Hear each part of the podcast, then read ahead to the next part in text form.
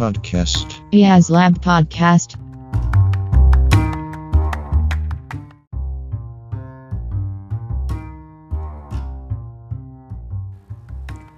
Hola a todos, esto es IASLab Podcast, bienvenidos.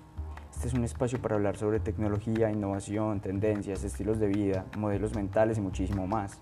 En nuestro episodio de hoy entrevistamos a Santiago Molina, quien es un ingeniero electrónico de la Universidad Nacional de Colombia en Manizales, con una maestría en automatización industrial y con énfasis en procesamiento de imágenes. Ha trabajado como investigador en la academia en estos tópicos. Adicionalmente, se ha desempeñado como un ingeniero de investigación y desarrollo en diversas empresas de tecnología disruptiva en Manizales. Es experto en Machine Learning, diseño electrónico e integración de sistemas de software, hardware y firmware. Además, habla inglés y alemán. Entrevistar a Santiago ha sido particularmente interesante, porque con él es posible hablar tranquila y abiertamente sobre cualquier tema. Ha logrado una profundidad en su conocimiento, lo cual lo hace experto en su área. Tiene gran experiencia en el desarrollo de productos, donde realmente creo está su mayor fortaleza. Además de esto, tiene una profundidad matemática y analítica que le permiten afrontar cualquier reto tecnológico con adecuado fundamento. Estoy seguro que esta conversación puede llegar a ser muy interesante para aquellos que desean crear productos alrededor del software, pero también del hardware y del firmware, incluso de productos mecánicos y en general cualquier producto relacionado con la tecnología. Santiago es realmente un ingeniero integral y espero puedan extraer información valiosa de él.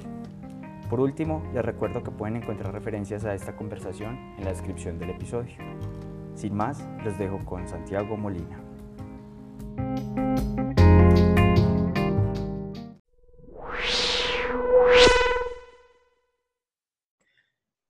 Eh, bueno, Santiago, muchas gracias por aceptar la invitación. Bienvenido a IASLA Podcast.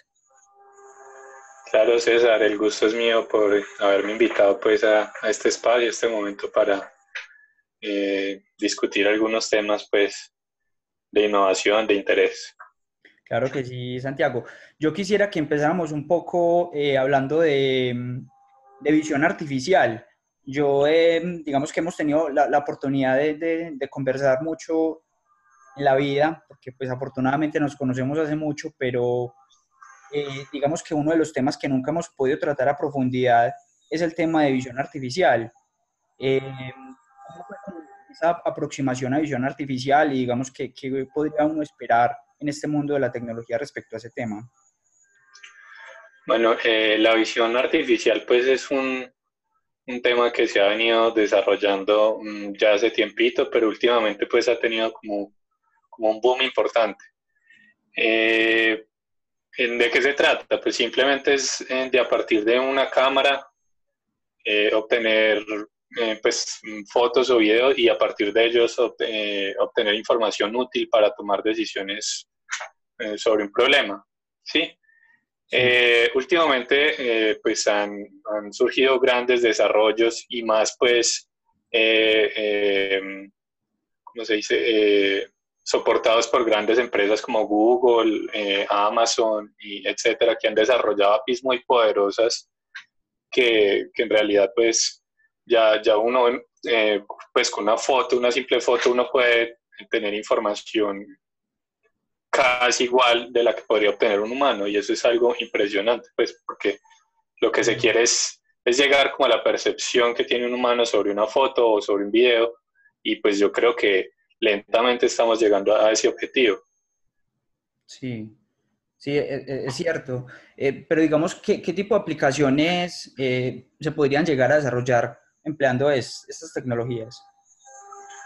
No, pues eh, podemos llegar a obtener, digamos, eh, aplicaciones sencillas desde aplicaciones pues, industriales de detección de productos no, no satisfactorios por X o Y motivo, pues no cumplen con, con, algunas expectativas pues en la línea de producción. Con una cámara uno puede detectar esos objetos y, y, y tomar decisiones al respecto. O pues algo más, o cosas pues que tenemos en, en, que vemos en nuestra cotidianidad como, como la detección de rostros, pues que, que, ya está muy avanzado ese tema en, en aplicaciones pues de uso diario pues o de uso por tendencia como eh, Snapchat, Facebook, que pues ya, ya tienen una complejidad bastante alta y, y pues logran detectar un rostro perfectamente, las facciones. Y ya pues hay otros temas, digamos, eh, eh, conducción autónoma pues de vehículos autónomos que también se basan bastante en, en visión artificial. Entonces, ya pues como de la mano de, de, de, APIs poderosas y de sobre todo de hardware que, que, se ha venido desarrollando pues ya muy poderoso en tarjetas de video y esto pues ya, ya eso ha, eh, ha, alcanzado pues los, los, resultados que vemos ahora. Eh, digamos que la, la, mayoría del público, eh, de la audiencia que, que nos está escuchando en este momento, tiene una relación directa con, con el software, con la tecnología básicamente eh, pero digamos que no, de pronto no hay una dimensión o de pronto no hay una exploración muy amplia respecto a la complejidad eh, que implica, digamos, eh, involucrarse en este tipo de tecnologías, en este tipo de, de, tendencias. Y, básicamente estamos hablando de, de Machine Learning. Digamos, ¿qué, ¿qué, nivel de experticia se requiere o de, profundidad de background para, para poder empezar a, desarrollar en este tipo de, tecnologías, Santiago? Pues, eh, o sea, ya hoy en día, como te decía, ya, ya hay APIs o, desarrollos muy, muy estables en los cuales uno en realidad no necesita saber demasiado sobre Machine Learning o visión artificial por sí, pues uno usa la, la, el API de Google y simplemente sube unas imágenes y obtiene una etiqueta de respuesta. Entonces uno sube una foto de, de, un, de, un, perro, no sé, cualquier cosa, y uno obtiene de respuesta la etiqueta y ya. Eso, pues, si quisiéramos hacer algo sencillo y no tuviéramos que meternos como debajo del capó, por decir así, de, de nuestro carro, de nuestro eh, sistema. Ya si queremos hacer algo más personalizado, eh, ya viene todo el tema que se menciona pues de Machine Learning y ahí sí ya empieza a ser un poco más complejo el tema. Pero entonces ahí podemos eh, apoyarnos en librerías pues que, que, ya son muy robustas como OpenCV que, que tienen una cantidad de funciones impresionantes de transformaciones de imágenes, procesamiento de video y, y con esto uno puede hacer unos sistemas bastante complejos.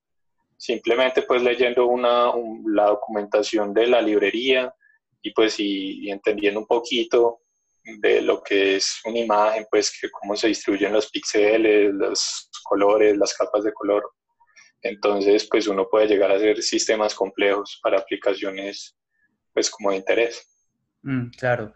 Sí, y, digamos a, nivel de matemático y, el tema pues como álgebra lineal y, demás, eh, ¿qué, tan, ¿qué tan necesario es este conocimiento para realizar aplicaciones eh, reales? Eh, en realidad, eh, pues ya no, es, ya no es tan necesario en realidad. En este momento sí, si uno, o sea, si uno quisiera ser práctico, uno puede hacer una, una aplicación eh, bastante decente sin necesidad de meterse tanto debajo del procesamiento de lo que está haciendo. sin embargo, pues sí, sí es bueno tener algo de conocimiento matricial, porque sabemos que una imagen en últimas es, eh, es eso, es una matriz. Eh, los que píxeles pues, ubican, se ubican en, posiciones de la matriz y en últimas estamos operando como matrices. Pero las librerías dejan eso pues ya como un poquito a un lado y, nos permiten hacer un desarrollo más ágil y más sencillo. Sí, sí, es, es cierto. Digamos que eh, ahora hay muchísimas librerías Amazon, por ejemplo, nos ofrece muchísimas alternativas al respecto, con librerías como SageMaker, que se, se pueden hacer muchas cosas así, pero, pero digamos que el, el, el trasfondo de, de, de, la tecnología, digamos, es, es eh, el corazón, es el tema del algoritmo, ¿cierto? El núcleo, cómo está hecho y el cómo optimizarlo, es, es parte también fundamental de, desarrollar aplicaciones. Eh, porque en últimas este tipo de, tecnologías se vuelven eh, costosas cuando se emplean, digamos, que APIs externas. Digamos, el tema de la optimización y el tema de uso de, este tipo de, mm, algoritmos de forma propia, digamos que lo viabiliza en términos económicos. Eh, ¿Cómo ha sido esa experiencia, digamos, utilizando OpenCL? Eh, pues sí, lo que, lo que dice es, es correcto, pues no podemos tampoco, eh, pues primero pues voy a hablar un poquito de lo que, que, dijo al principio, y es que no podemos apoyarnos pues 100% en, un, una API, pues porque se nos va lo comido por lo servido, pagando pues el, procesamiento de todas las imágenes y, y eso tampoco tiene mucho sentido. Entonces, por eso mm, surgen pues alternativas de, de un desarrollo propio usando librerías como OpenCV. Entonces, ¿cómo me ha ido pues con esta librería? Me ha ido bastante bien. Eh, eh, cuando empecé con la librería, empecé eh, pues cuando estaba haciendo mi maestría en, en procesamiento de imágenes. Eh, y ha sido un aprendizaje pues muy, digámoslo así, como empírico. Sin embargo, la documentación que tiene esta librería es demasiado amplia y ha, ha venido evolucionando bastante y pues me ha ido bastante bien. Obviamente hay que optimizar mucho como el uso pues de, de, de, la, de la, librería porque estamos procesando, digamos, en unos casos eh, si es video, estamos procesando mucha información y esa, y esa información tiene que eh, producir muchas veces resultados en tiempo real. Entonces hay un tema como de optimización del, de la programación y que, hay que considerar ahí para, para, obtener buenos resultados. Claro que sí, Santiago, es cierto. Bueno, aparte de visión artificial, eh, eh, usted ha estado inmerso en muchísimos otros proyectos, ¿cierto? Eh, no solamente con, con, software y con machine learning, sino también a nivel de dispositivos, a nivel de, de hardware. ¿Cómo ha sido esa experiencia? A ver, pues eh, sí, eso es verdad. Yo también he trabajado, pues, yo soy ingeniero electrónico, entonces por ende he trabajado también en proyectos eh, de hardware. pues desde la universidad, uno de los proyectos pues como, como que que potenció pues como todo, todo lo que lo que he venido haciendo y que, es como uno de los estandartes que tengo yo pues como mi desarrollo fue el, eh, un concurso de robótica que hay en la universidad que era de seguidores de línea, robots, robots seguidores de línea, que trabajamos en un, con un grupo pues, de compañeros de la universidad. y, y, pues eh, no fue fácil porque nos tocó participar tres veces y como dicen, la tercera es la vencida y ya en la tercera pues pudimos obtener el primer puesto. Eh, el hardware es, es, bastante complejo, el hardware no es, diría que es mucho más complejo que el software, porque hay, hay muchos componentes a considerar ahí que, que siempre, siempre van a afectar el, el, correcto funcionamiento de lo que estamos haciendo. Entonces, eh, es muy sensible, sobre todo cuando estamos trabajando temas analógicos, es, es bastante complejo. Y, y, nada, pero, pero es muy chévere, es, es, es, muy chévere ver algo como tangible funcionando. Y, y fue una, una, experiencia bastante chévere, pues esta del robot seguidor de línea, que, con el que ganamos el concurso de seguidores de línea de la Universidad Nacional. Sí. Bueno, es, hay un tema ahí muy interesante y es el, el hecho de que por formación, usted Santiago es, es, un ingeniero electrónico, pero ha volcado mucho de su esfuerzo profesional al tema del software. Eh, digamos que eh, es normal que, la, que, que las personas que eh, digamos, se dedican al software tengan una formación de ingenieros de sistemas o ingenieros informáticos, eh, pero es raro, digamos, es, eso lo he podido experimentar eh, cuando me preguntan que usted es ingeniero electrónico, pero ¿por qué, se, por qué está haciendo software? Eh, y digamos, en, nuestro capítulo anterior, eh, digamos, pude entrevistar a, a, Jonathan Ceballos, ingeniero físico, que también se dedica al software. Entonces es como extraño, de alguna manera, para las personas que no, que no son ingenieros electrónicos o ingenieros físicos, entender por qué un, una persona con una formación tan, tan hacia el hardware o tan hacia la física, se dedica al software. ¿Uno qué podría responder a eso, Santiago? Sí, César, eso es verdad, eso es como un común denominador pues que, que tenemos acá, sobre todo pues como localmente, Manizales, Colombia.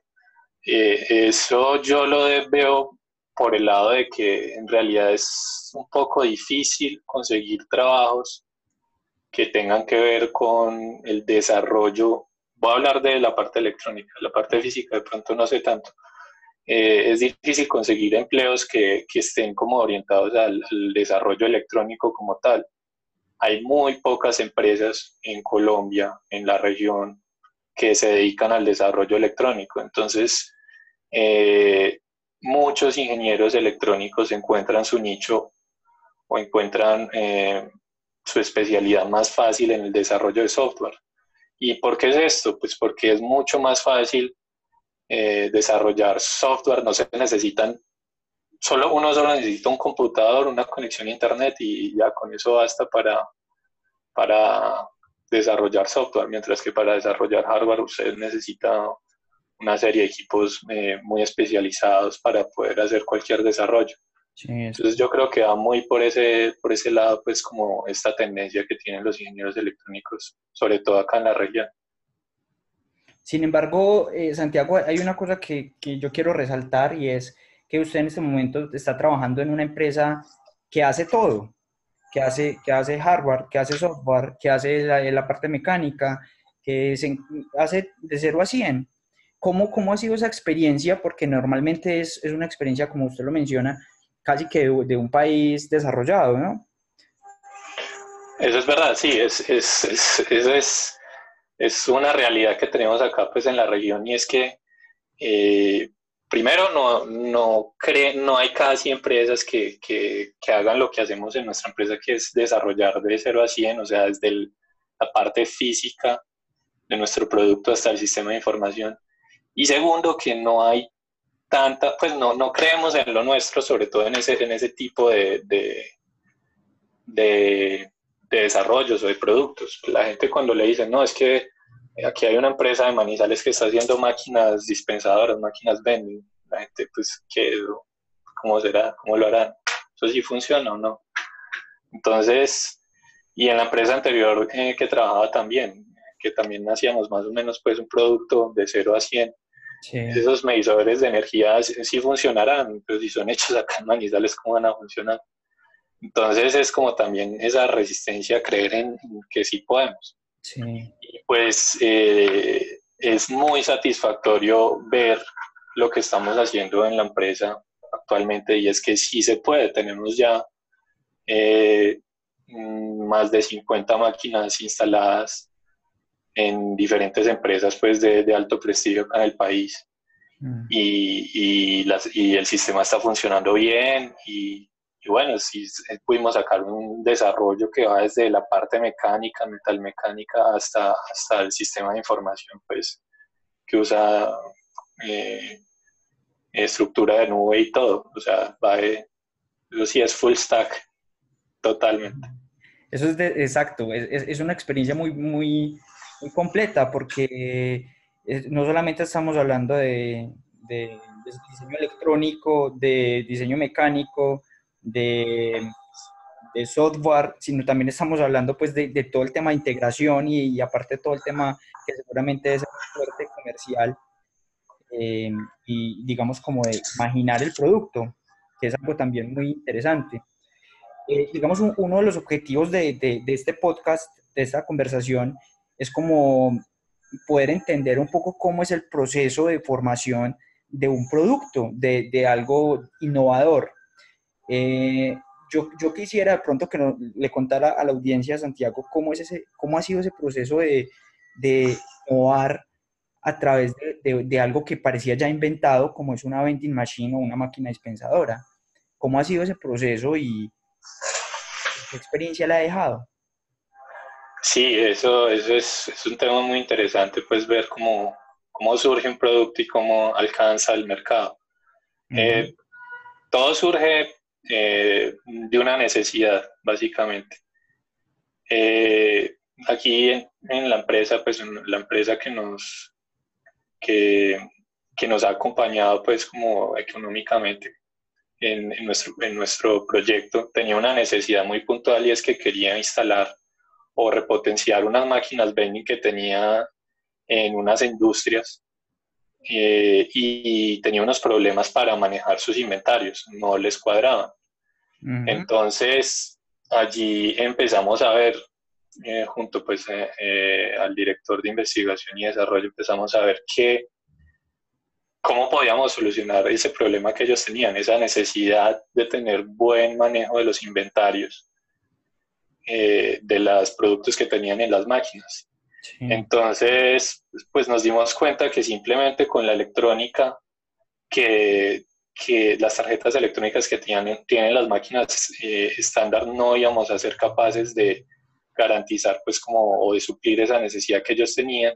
Y además, mm, no nos quedamos solamente como en la necesidad de ese cliente, sino que empezamos a ver, bueno, ¿qué, qué sería novedoso en, una, en este tipo de máquinas? ¿sí? sí entonces eh, nos dimos cuenta que también para llegar a eso eh, debíamos hacer cambios pues de, de, fondo en la máquina y, y, hicimos eso precisamente, sacamos toda la electrónica que tiene una máquina estándar y, pusimos la nuestra, hicimos nuestro desarrollo electrónico en la empresa y ya empezamos a, a, ver qué, qué, otro tipo de problemas podíamos ir teniendo y cómo solucionarlos. Pero todo empieza básicamente con una necesidad luego pues proyectar el, el producto que, queríamos tener y empezar a desglosar eso en, pequeñas partes. Obviamente ha sido un trabajo pues ya de un año y más de un año y medio, pero, pero pues creo que ha sido bien llevado todo y pues todo gracias también como al apoyo de, de la empresa que nos ha, ha patrocinado. Sí. Sí, yo creo que, que ese, ese, tema de la, de la inyección de, un pulmón financiero, de, un apoyo económico, es fundamental para, para poder empezar y, digamos que poder generar un producto. Y digamos que es uno de los grandes miedos de las personas que, que empiezan una startup o, o, quieren generar un producto o, una idea o quieren simplemente hacer empresa a través de productos o servicios tecnológicos. Eh, uno, cómo podría plantear un modelo en el que sea viable eh, desarrollar una startup sin un modelo mm, como eh, muy grande de, de financiamiento. sí, es, eso es complicado, pues es un miedo que siempre se tiene a la hora de, de empezar cualquier proyecto y más si se quiere, pues depender como financieramente del proyecto. Es muy diferente si yo en mi tiempo libre desarrollo algo y pues igual yo tengo mi empleo, pues no hay problema, sí, que lo desarrolle. Pero sí, cuando yo pienso y, le, y confío totalmente en mi proyecto y quiero dedicarle mi tiempo a mi proyecto, ahí es donde surgen esos miedos. Entonces, pues para empezar, uno, uno debe tener claro que, un proyecto de tecnología eh, no se desarrolla de la noche a la mañana. O sea, uno mínimo debe tener un, un colchón financiero que le permita eh, como suplir ese tiempo de desarrollo que va a tener la, eh, el, el, el, sistema o el proyecto que se quiere llevar a cabo. Sí. Y segundo, pues siempre hay que prever, siempre hay que o sea, uno, uno tiende a hacer, eh, a confiar en sus cosas, a todo, pero siempre hay que ponerse como sombrero negro y mirar qué puede suceder malo y anticiparse a ello, ¿sí? Porque mucha gente a veces empieza como muy, muy ciega, pues, o confiando muy, muy ciegamente en su proyecto, pero en últimas ve que, pucha, no, no, de pronto no analicé bien si, si en realidad había necesidad de lo que está haciendo, eh, mis competidores eh, ya lo están haciendo mejor. Eh, bueno, y hay una cantidad de cosas que hay que, tener en cuenta cuando uno desarrolla un proyecto. Y hasta una parte social, eh, pues teníamos nosotros, digamos, nuestro proyecto de vending es, bueno, la gente sí va a saber usar estas máquinas, cómo le ayudamos para que las usen, cómo, sí, o sea, todos los, los proyectos tienen varios componentes que siempre hay que analizar con mucho cuidado. Sí. Y la parte financiera es una de ellas, pues, que uno, uno ojalá se pudiera apoyar en alguien que, que, pues, que le ayudara a, solucionar o a plantear ese, ese, panorama financiero. Y usualmente esa es, eh, eh, la eficiencia que generalmente tenemos las personas que nos dedicamos a la tecnología y es que no tenemos un buen trasfondo, al menos en este, en este país, no tenemos un buen trasfondo eh, de conocimiento financiero, sino que es muy tecnológico, muy técnico. Sí, tal vez es, un punto muy interesante que menciona Santiago. Aparte de, todo este tema de las vending machines, eh, tengo entendido también que ha trabajado con paneles solares y energía, energía solar. ¿Cómo ha sido ese proceso? Eh, sí, pues hubo un, pues como un pequeño proyecto o un pequeño, sí, un análisis de, de, viabilidad de un proyecto que incluía sistemas de generación fotovoltaicos. Entonces, eh, esto surge pues en la empresa anterior que, en la cual eh, con medidores de energía eh, inteligentes. Se quería eh, hacer un proyecto piloto con energía solar que usando de pronto información de los mismos medidores nos ayudara a ver qué tan viable en qué casos es viable tener un sistema fotovoltaico en una casa o en una residencia o bueno, en cualquier establecimiento. Sí. Entonces, básicamente, todo, pues todo empezó con, hicimos un, descubrimiento pues como de proveedores, posibles proveedores de todos los componentes y elementos que, que incluye un, un sistema de generación fotovoltaico. Y dados las, eh, los registros de medición que teníamos de los medidores de energía, miramos en qué casos sí podía llegar a ser viable un, sistema de este tipo. ¿Alguna, pues conclusión, ¿Alguna conclusión al respecto que pueda hacerse pública? Sí, sí, eh, digamos, conclusiones como muy, muy evidentes que se dieron y es que mm, los sistemas de generación fotovoltaicos son muy útiles y se obtienen y sí se podría obtener un retorno económico de ellos siempre y cuando no, requiera, no requiramos baterías en nuestro sistema. Es decir, que el consumo de la energía de los, generada por los paneles se dé en el mismo momento que se genera, o sea, durante el día. ¿sí? Si, es, si el consumo, si la mayor parte del consumo energético de esa residencia o ese establecimiento se da en la noche, en realidad no tiene mucho sentido eh, tener un sistema de este tipo, pues las baterías son muy costosas, son, requieren un mantenimiento pues mm, mm, complicado pues o, pues muy estricto si no queremos dañarlas y además hay que reemplazarlas en un periodo de 5 o 6 años. Entonces, por ese lado, todavía no estamos listos. Pero si el sistema no necesita baterías y el consumo energético se hace directamente durante el día, como digamos en una fábrica o en un centro comercial, eh, pues en el consumo diario, ahí sí hay mucho sentido en tener este tipo de sistemas. Mm, claro, eh, muy interesante, realmente. Eh, digamos, tengo entendido también que en ese, en ese proceso de, de, y también como parte de los otros proyectos de medición, eh, tuvo la oportunidad de viajar a China y de tener contacto directo con, con, la fábrica del mundo. ¿Cómo fue esa experiencia? Pues fue una experiencia muy enriquecedora. Eh, eh, definitivamente pues, China es, es, un productor masivo, por lo menos eso, eso fue la percepción que me llevé cuando, cuando hice el viaje, es un productor masivo de todo.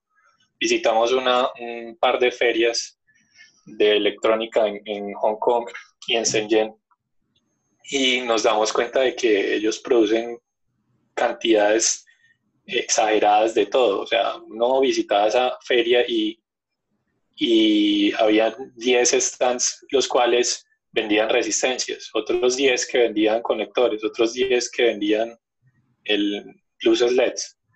Entonces, en realidad ellos producen cantidades masivas de, elementos, pero la verdad es que en esas mismas ferias yo no vi ningún componente innovador. O sea, ellos son muy buenos haciendo cantidades muy grandes de todo, copiándolo, masificándolo, pero ya a la hora de la innovación, en ese momento, en ese año que fue 2016, si no estoy mal, eh, o 2015, eh, no, no, no vi mucha, mucho y más de la verdad.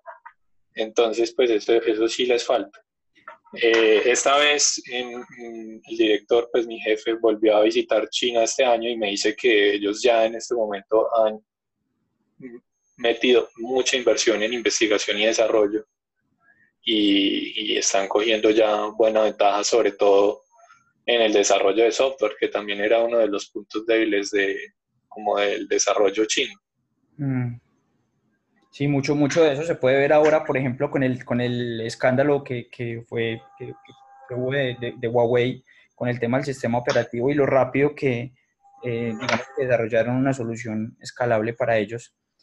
Eh, hay un tema también muy interesante, ya que menciona ese tema de I+.D. En, en China y es el tema de cómo Alibaba Cloud, que es como la competencia equivalente a Amazon AWS, ha crecido de una forma eh, exponencial y digamos que casi que se ha comido el mercado asiático, que no es nada despreciable, de hecho podríamos decir que es la mayoría del mundo, en términos pues, demográficos. Eh, yo, yo quisiera, digamos, hay, hay un, tema que a mí siempre me ha cuestionado, que de pronto usted tiene un poco más de experiencia en eso, y es de pronto cómo, cómo podríamos competir contra ese tipo de, desarrollos, contra ese tipo de, de, políticas chinas, ¿cierto? Desde acá de Colombia, o cómo podríamos usarlas o aliarnos de alguna manera para desarrollar y, potenciar nuestros propios proyectos. Mm, pero, ¿de qué tipo de políticas estamos hablando? ¿Qué políticas chinas? como no, me, refiero básicamente al, tema del, eh, de la competencia de precios, por ejemplo, que los precios chinos son muy difíciles de, superar, o, el tema eh, de la masificación, precisamente. Ah, no, definitivamente en ese, pues en ese sector mm, no tenemos cabida. O sea, no, nunca vamos a poder competir contra un precio chino de un producto que ya, ya está en el mercado. Es decir, eh, no, o sea, si en China hacen un teléfono celular o puntualmente en estos días estamos viendo un desarrollo, a ver si mal no recuerdo. Ah, sí, eran estos audífonos mm, Xiaomi, los AirDots. Estamos hablando puntualmente de ellos. Eh, o sea, uno de entrada viendo lo que tiene un audífono de esos, no, no entraría ni siquiera a rayar la primera hoja de diseño electrónico de unos audífonos de esos. Es imposible siquiera alcanzarse, siquiera alcanzar eh, el precio que, que, ellos ofrecen. Sí. Entonces ahí es donde tenemos que ser muy inteligentes en escoger qué es lo que queremos hacer. O sea, digamos, eh, es como una de las políticas, uno de los mensajes que, que he aprendido yo de, de mi jefe y es, eh, no nos metamos a hacer lo que ya existe. No tiene, o sea, la máquina de nosotros, digamos, requiere de un, obviamente de, un, de unos medios de pago, billetero monedero. O sea, no tiene sentido ni siquiera empezar a hacer un billetero monedero. Eso ya existe, ya está muy bien hecho, ya hay millones de, de este tipo de dispositivos vendidos. Entonces, más bien busquemos qué no existe. Y pues, digamos, ahí está, está la parte como de las soluciones integrales que sí podemos eh, desarrollar nosotros acá en nuestro ambiente. Y es ya bueno eh, usar esos dispositivos que ya existen y ensamblarlos en una solución, pero integral que, que, que cumpla los requisitos, pues, como digamos, de nuestro mercado local, que es muy diferente al mercado a otros tipos de mercados. ¿Cómo, ¿Cómo, es este mercado local? O sea, ustedes han hecho una, una investigación sobre, el consumo, básicamente qué, qué, se consume acá y qué se puede vender acá. ¿Cómo es el mercado local respecto a otros mercados? Pues no está hablando como de, en esos términos, está hablando más, digamos, el tema de los inventarios de la máquina. Aquí sabemos que, que es complicado eh, manejar los inventarios, pues porque la misma idiosincrasia eh, colombiana, pues digamos, los, la gente que va a llevar los productos a las máquinas, ¿cómo hacemos para que esas personas efectivamente metan esos productos en las máquinas? Entonces ahí hay que pensar en soluciones de, bodegas, de cámaras, de, sí. Entonces me refiero como a, pensar en ese tipo de, de, problemáticas que tenemos más en nuestro ambiente y, mirar cómo, cómo lo solucionamos desde una parte tecnológica, pues dándole apoyo tecnológico. A eso me refería, pues, como, el mercado local. Claro, entiendo. Santiago, como, como electrónico, pero también como, como un desarrollador de software, ¿usted qué le recomendaría a una persona que quiere iniciar un proceso de innovación, que, quiera, que tenga una idea de un producto y quiera empezar a desarrollarlo? Pues mm, yo lo que primero, pues lo, que primero le debe quedar claro a una persona que le surge una idea es que mm, una idea en realidad es el primer paso. Una idea podría decirse que, que le falta demasiado para llegar a ser un proyecto del cual uno pueda tener algún tipo de retorno económico. Sí. Uno necesita demasiada dedicación, necesita eh, eh, constancia para llegar a esa idea a donde debe llegar. Entonces, eso es como lo primero que uno debe tener claro. También, eh, pues es muy importante apoyarse en, en, todas las, como las ayudas que se ofrecen, que ofrece aquí el gobierno o diferentes tipos de entidades para para mm, que esos proyectos puedan mm, ver la luz o, ver qué les falta para poder ver la luz. Mm. Entonces allí pues hay algún tipo de apoyo eh, de planeamiento financiero, de ayudas legales, ¿sí? Entonces uno se puede apoyar en eso para ver qué le falta a su, a su, a su proyecto. Y eh, también pues es importante eh, hacer pues un estudio, ahí en esos mismos ambientes se pueden eh, apoyar para hacer eh, estudios de mercado y bueno, todo lo que, todo lo que se requiere para llevar un proyecto como una idea a, una realidad. Sí, por supuesto. Bueno, hay, hay, realmente muchos nichos de, de, desarrollo, de incubadoras de ideas ¿cierto? Pero digamos que muchas personas son como un poco reacias a, entrar a estos nichos, no porque no sean buenos, sino porque temen exponer la idea, temen, digamos, eh, hacerla visible y que se las roben, ¿cierto? Ahí entra un tema muy que yo quisiera hacerlo, digamos, eh, público acá y es el, tema de, las patentes y es preguntar directamente, sobre todo en la experiencia de ustedes, eh, ¿es realmente una patente algo, algo todavía válido hoy en día? A ver, pues en realidad mm, eso fue una discusión, eso ha sido una discusión que hemos tenido y pues llegamos a la conclusión de que en realidad mm, no es tan, tan, pues no es una buena idea mm, proteger eh, una idea con, con, una patente, pues. Mm. nosotros preferimos un secreto industrial simplemente para proteger nuestro desarrollo y sobre todo lo más importante es nosotros tenemos en mente que nosotros mismos como desarrolladores o, grupo de más debemos poner nuestra tecnología obsoleta antes de que alguien lo copie. O sea, no temerle a la competencia, porque en últimas usted va a lanzar un producto y alguien más seguramente lo va a intentar copiar pero que cuando esa persona lo logre copiar, usted ya haya sacado una versión más avanzada. Entonces, yo creo que nosotros tenemos que empezar a pensar es en ese sentido. el, miedo de, de, sacar un producto siempre va a existir, pero uno debe ver más allá y ver, bueno, esta versión 1 es esto, pero de una vez pensemos a pensar, pongámonos a pensar eh, nuestra versión 2 que puede tener. ¿sí? Entonces, eso es como, como uno de los pensamientos que creo que hay que cambiar para, para que no nos dé miedo desarrollar. Claro, ir un paso adelante, sí, eso es súper, súper válido.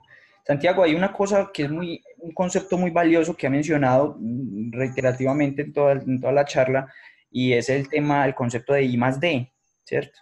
El concepto de I más D es, es algo un poco etéreo y que, digamos, no, no es muy, eh, digamos, bueno, sí, investigación y desarrollo, pero eh, eso a nivel práctico tiene muchas aristas. Y, y, eso, digamos, yo lo he podido, lo he podido ver en, en, Medellín, ¿cierto? en donde, digamos, es un, es un concepto donde como que todo el mundo habla de eso, pero nadie sabe muy bien de qué se trata. ¿Cómo ha sido eso? Y, digamos que, ¿cómo, aterrizan ustedes ese concepto? Bueno, eh, que puntualmente en nuestra empresa, que es el área de más de, el área de más de, es la que se encarga de, de y primero, eh, pues de mirar las ideas o, recopilar como los, los, requisitos o los deseos que tienen los, los clientes sobre el proyecto. O sea, ¿qué, es lo que se imagina un cliente del proyecto? Luego con eso miramos eh, si es viable, si sí tiene sentido hacer eso. Se hace una discusión pues con los, con los interesados o los clientes y, se les plantean soluciones. Entonces ahí se llega pues como una lista de, de, deseables o de, cosas que sería interesantes tener. Entonces ya desde el área de más de se, se, empieza a investigar cómo mm, llegar a una solución sobre esos problemas o esos deseos que se, que se quiere tener. Y ya empieza el, posteriormente pues la etapa de desarrollo. Eh, también eh, desde el área de más de se debe tener siempre pues como una, una percepción mm, como global de, lo, de la solución o del proyecto que se está, que se está mm, desarrollando. Uno no se puede encajonar en su desarrollo, uno tiene que mirar siempre qué hay en el mercado nuevo, cómo miro para, cómo hago para mejorar mi, mi desarrollo, qué está haciendo la competencia. Entonces no, uno no se puede encajonar como, como en lo que, lo que decía al principio, uno siempre tiene que estar dispuesto al cambio. Y, y, pues como algo adicional que, que, que, se tiene, pues que el área de más de es que el área más de solo se encarga de desarrollar como los planos o el, el, el desarrollo una vez y ya el área productiva es la que se encarga de, de masificar el tema. O sea, nosotros no tenemos nada que ver con producción, nosotros solo lideramos unos planos, un software y ya hasta ahí llega I más D. es, es, muy interesante porque ese es el I más D aplicado al, hardware, al, en un aspecto que realmente no es, no es común acá en Colombia, incluso para los profesionales. Eh, es muy valioso. Muchas gracias, Santiago. Hay un tema que yo también quisiera tratar y es eh, cómo, cómo cambia el, el, cerebro, cómo cambian los patrones cerebrales y los modelos mentales eh, con el hecho de, de, saber alemán, por ejemplo?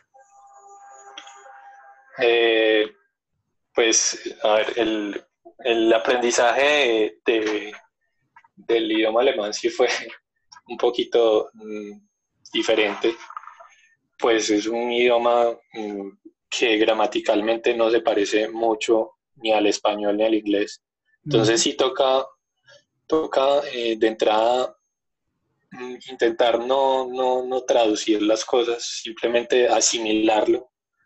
Y pues creo que, que, eso lo logramos gracias a, pues, a la profesora que teníamos, que entrada nos pidió que por favor no intentáramos traducir las cosas, simplemente lo asimiláramos.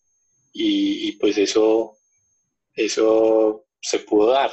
Ya internamente no, no sé pues qué, connotación tuvo eso como cerebralmente ni, pero, o sea, de entrada sí, sí hubo que tener como, como esa, esa, esa práctica de no traducir las cosas.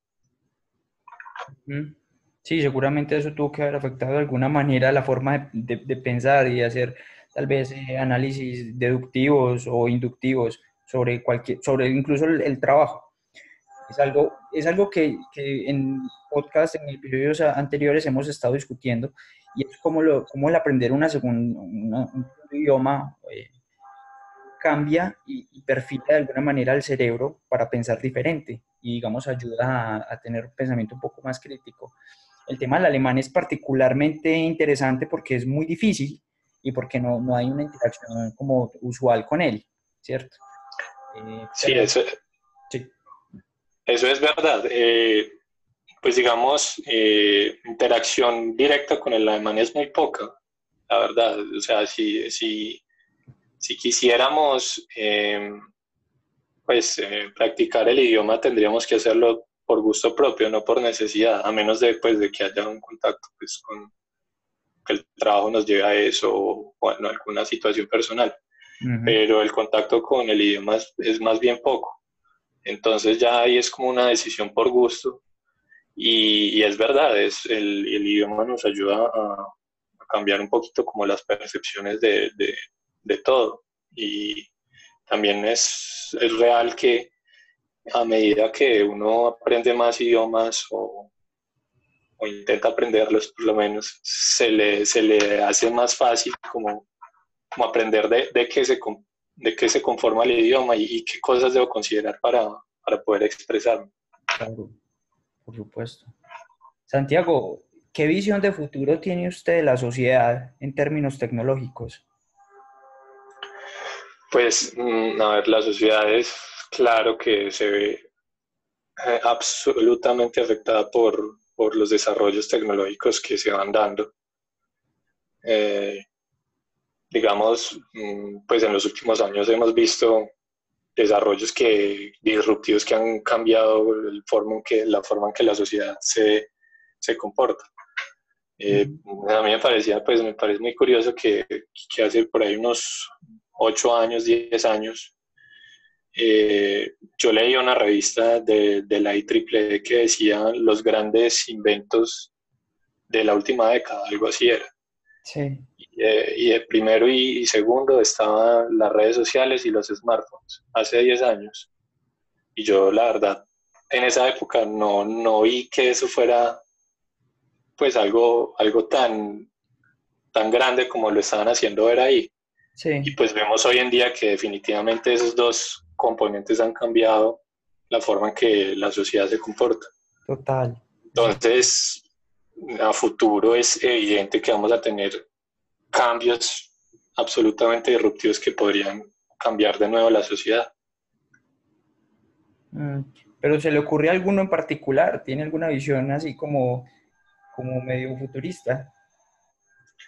pues las interfaces cerebro-computador son, son una parte muy interesante. El cerebro todavía nos falta explorarlo mucho, el cerebro humano. Y definitivamente eso va a cambiar la forma en que, que después muchos procesos y muchas actividades de la vida diaria. ¿Cómo, cómo funcionan esas interfaces cerebro-computador? Pues a ver, el cerebro, según entiendo, pues de lo que, de lo que más o menos he visto, eh, el cerebro pues tiene unos focos de actividad cerebral muy, ya muy identificados. Y la idea es que mediante un, conjunto de sensores externos o internos, eh, logremos identificar qué focos de, de actividad cerebral están eh, siendo activos en, en, momentos del tiempo y ver por qué se activaron, o sea, qué estímulo hizo para que esos, esos focos de actividad cerebral eh, se activaran, ¿sí? Entonces, ahí viene ya pues un proceso como ya la interfaz cerebro-computador que es escoger esos estímulos y, y, pues realizar cualquier actividad o, tomar alguna decisión con ellos. Entonces, pues obviamente no toda la gente reacciona igual a, los mismos estímulos. Entonces, ahí es donde viene un proceso como entrenamiento y es ver qué patrones que se lograron observar eh, en las mediciones que se tomaron coinciden con los estímulos que se vieron. Entonces, eh, ahí se entrena un modelo y ya después de, de haber entrenado el modelo, ya podemos saber que si yo me esfuerzo para pensar, digamos, un color, eh, algún foco en específico en el cerebro se va a activar o una secuencia de focos y ya sé qué, qué, interpretación tiene eso. Eso es lo que yo entiendo pues de lo que, de lo que he visto sobre el tema. Yo creo que realmente sería muy interesante ver eh, aplicaciones en ese campo, ¿no? Definitivamente, pues uno, o sea, es que son ilimitadas las posibilidades.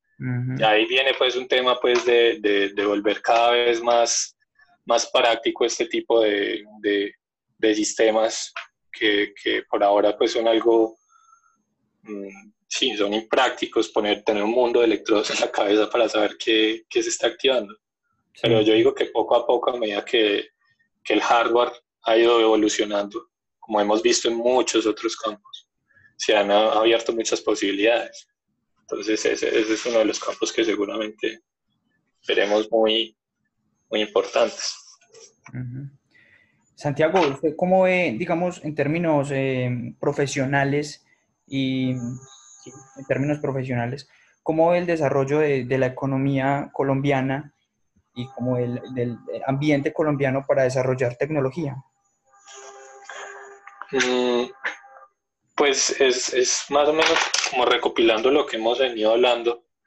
Eh, definitivamente, mm, pues hay, hay, temor por desarrollar cualquier cosa, pues eh, siempre, siempre implica una, una, una, apuesta muy grande empezar cualquier desarrollo.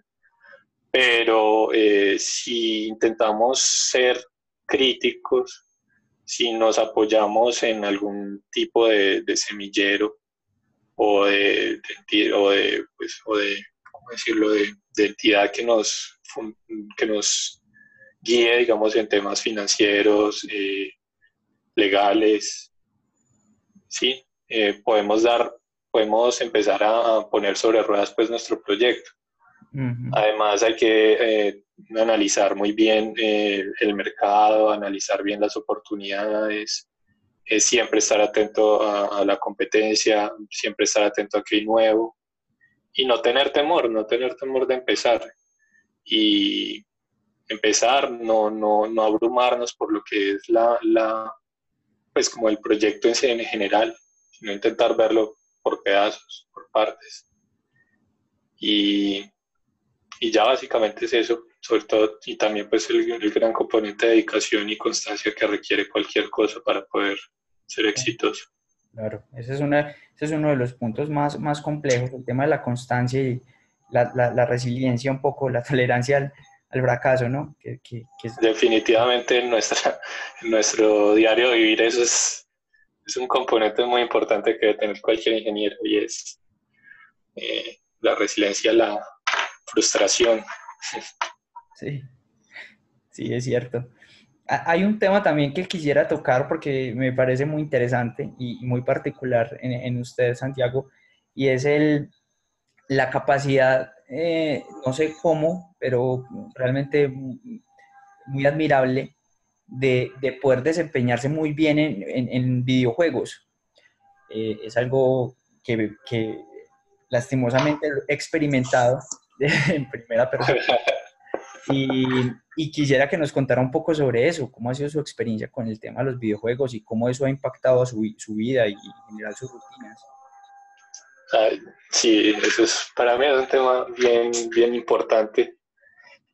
Y es que yo la verdad leo yo le atribuyo gran parte de, de, lo que soy a nivel, pues como mi, mi capacidad de lógica o de, de, abstracción y entendimiento de los videojuegos.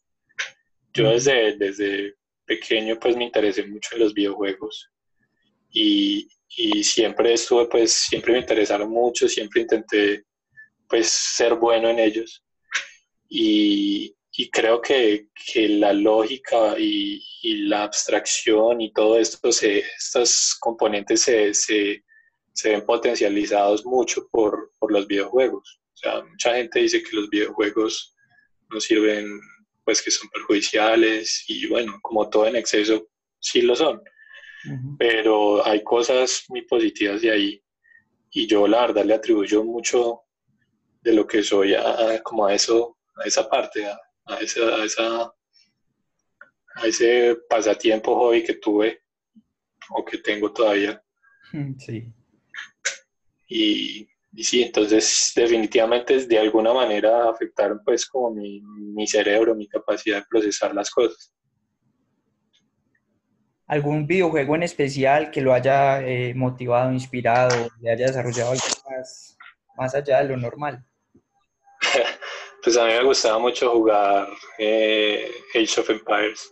Sí. Y pues, es un juego que de verdad requiere eh, mucha, eh, mucha planeación, mucha eh, lógica también y requiere mucha atención, sobre todo mucha atención, o sea, mil cosas están pasando al mismo tiempo, no es como un juego de primera persona que uno solo se preocupa por uno mismo, sino que aquí usted tiene que atender mil cosas al mismo tiempo.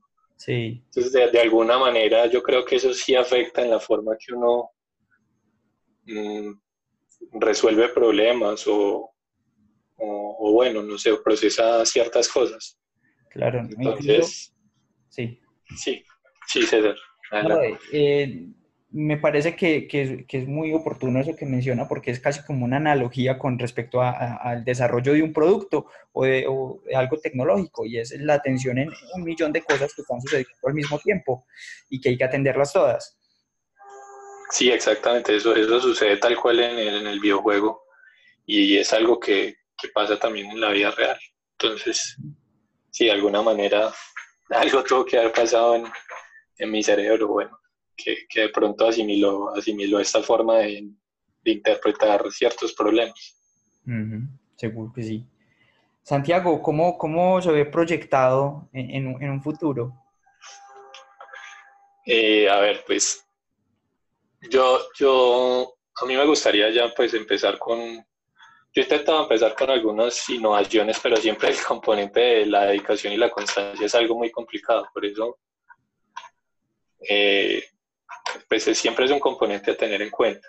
Pero a mí me gustaría verme proyectado pues con, algún tipo de, desarrollo ya eh, propio, viéndolo en el mercado. No sé si necesariamente para vivir de él, pero sí me gustaría tener ciertos proyectos pues ya desarrollados, que no, no, porque general mucho, generalmente muchas ideas quedan en el aire, muchos desarrollos quedan en bosqueos, sí pero sí me gustaría ver mm, alguna idea mía en el mercado y desarrollar. A mí también me gusta mucho desarrollar por gusto, por, por hobby. Me gustaría tener proyectos ya pues listos, eh, concretos, viéndolos funcionar. Y ya más en el futuro, sí me gustaría de pronto mm, pensar volver en, a, la docencia. Pues a mí me gusta eh, de cierto modo, eh, eh, pues transmitir lo que, lo que he aprendido, las experiencias que he vivido. Pero eso sí más adelante sería. Sí, seguro que sería un docente muy interesante con todas esas experiencias que ha tenido.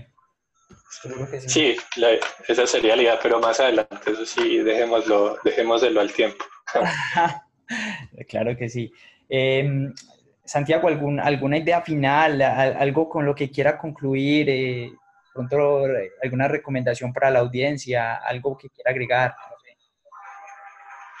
Eh, no, César, pues básicamente me parece muy interesante este, este tipo de espacio que está, que está intentando, pues, o que está eh, apoyando o, al cual está dando su tiempo, porque eh, creo que obtiene la percepción de muchas personas valiosas, pues no digo por mí, sino por las otras personas que, que posiblemente he entrevistado o entrevistará. Y son percepciones muy interesantes de lo que han vivido en su, en su desarrollo como ingenieros o en su desarrollo en, la tecnología. Y, creo que es material muy importante para personas que, que estén empezando, que estén buscando como como meterse en este mundo de, de la innovación y de la tecnología. Mm. Y, y, me parece que, que, hay muchas personas que, que, que, pues si de pronto tuviéramos más apoyo, más condiciones, eh, podríamos mm, pues impulsar un poco más el desarrollo del país, el desarrollo de la región. Entonces, me parece muy valioso pues como, como este, este espacio. Santiago, muchísimas gracias, muchísimas gracias por, por, su tiempo, eh, por toda la energía que siempre le, le, impregna la vida y pues, espero que podamos tener más espacios como este y que no sea el único. No, César, muchas gracias eh, por haberme invitado y, y, y adelante pues con, con, este proyecto, con este sí, con estas eh, entrevistas. Claro que sí, Santiago. Muchas gracias. Nos vemos. Bueno, hasta luego. Pues.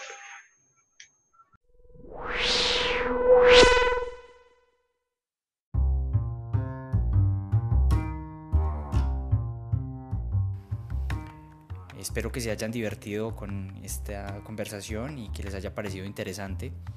Eh, solo quiero mencionar algunas cosas antes de dejarlos. La primera es que recuerden, este es un espacio experimental eh, y son bienvenidas todas sus sugerencias.